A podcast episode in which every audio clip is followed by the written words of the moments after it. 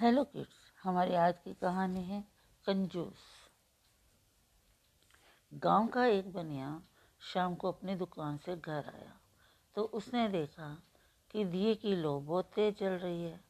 उसने पत्नी को आवाज़ दी, अरे, ओ भगवान, ये दिए की लो इतनी तेज क्यों कर रखी है? तो लुटवा कर रहेगी। वैसे ही महँगाई बहुत है। ज़रा कम कर इसे। इतने में उसे ध्यान आया कि दुकान का एक ताला शायद वो लगाना भूल गया। उल्टे पैर भागा दुकान पर। दुकान पर पहुँचा तो पाया कि दोनों ताले सही सलामत लगे हुए थे। परमात्मा का धन्यवाद किया।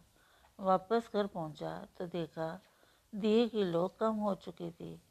पत्नी से पूछा, दिए की लो तुमने कम की?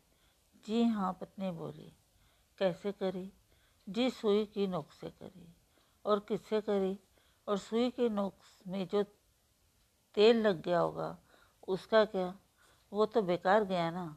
पत्नी बोली, जी, मैं आपकी तरह बेवकूफ़ थोड़ी ही हूँ।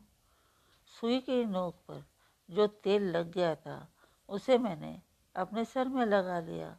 और खुद को तो देखो, जो दोबारा दुकान गए और आए क्या? उसमें जूते नहीं घिसते? पति बोला, मैं भी तेरा पति हूँ। थोड़ी तो अकल है मुझमें भी।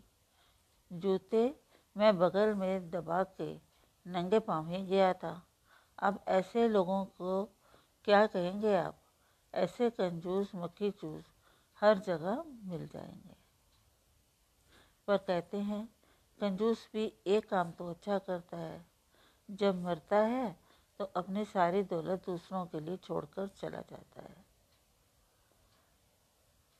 Thank you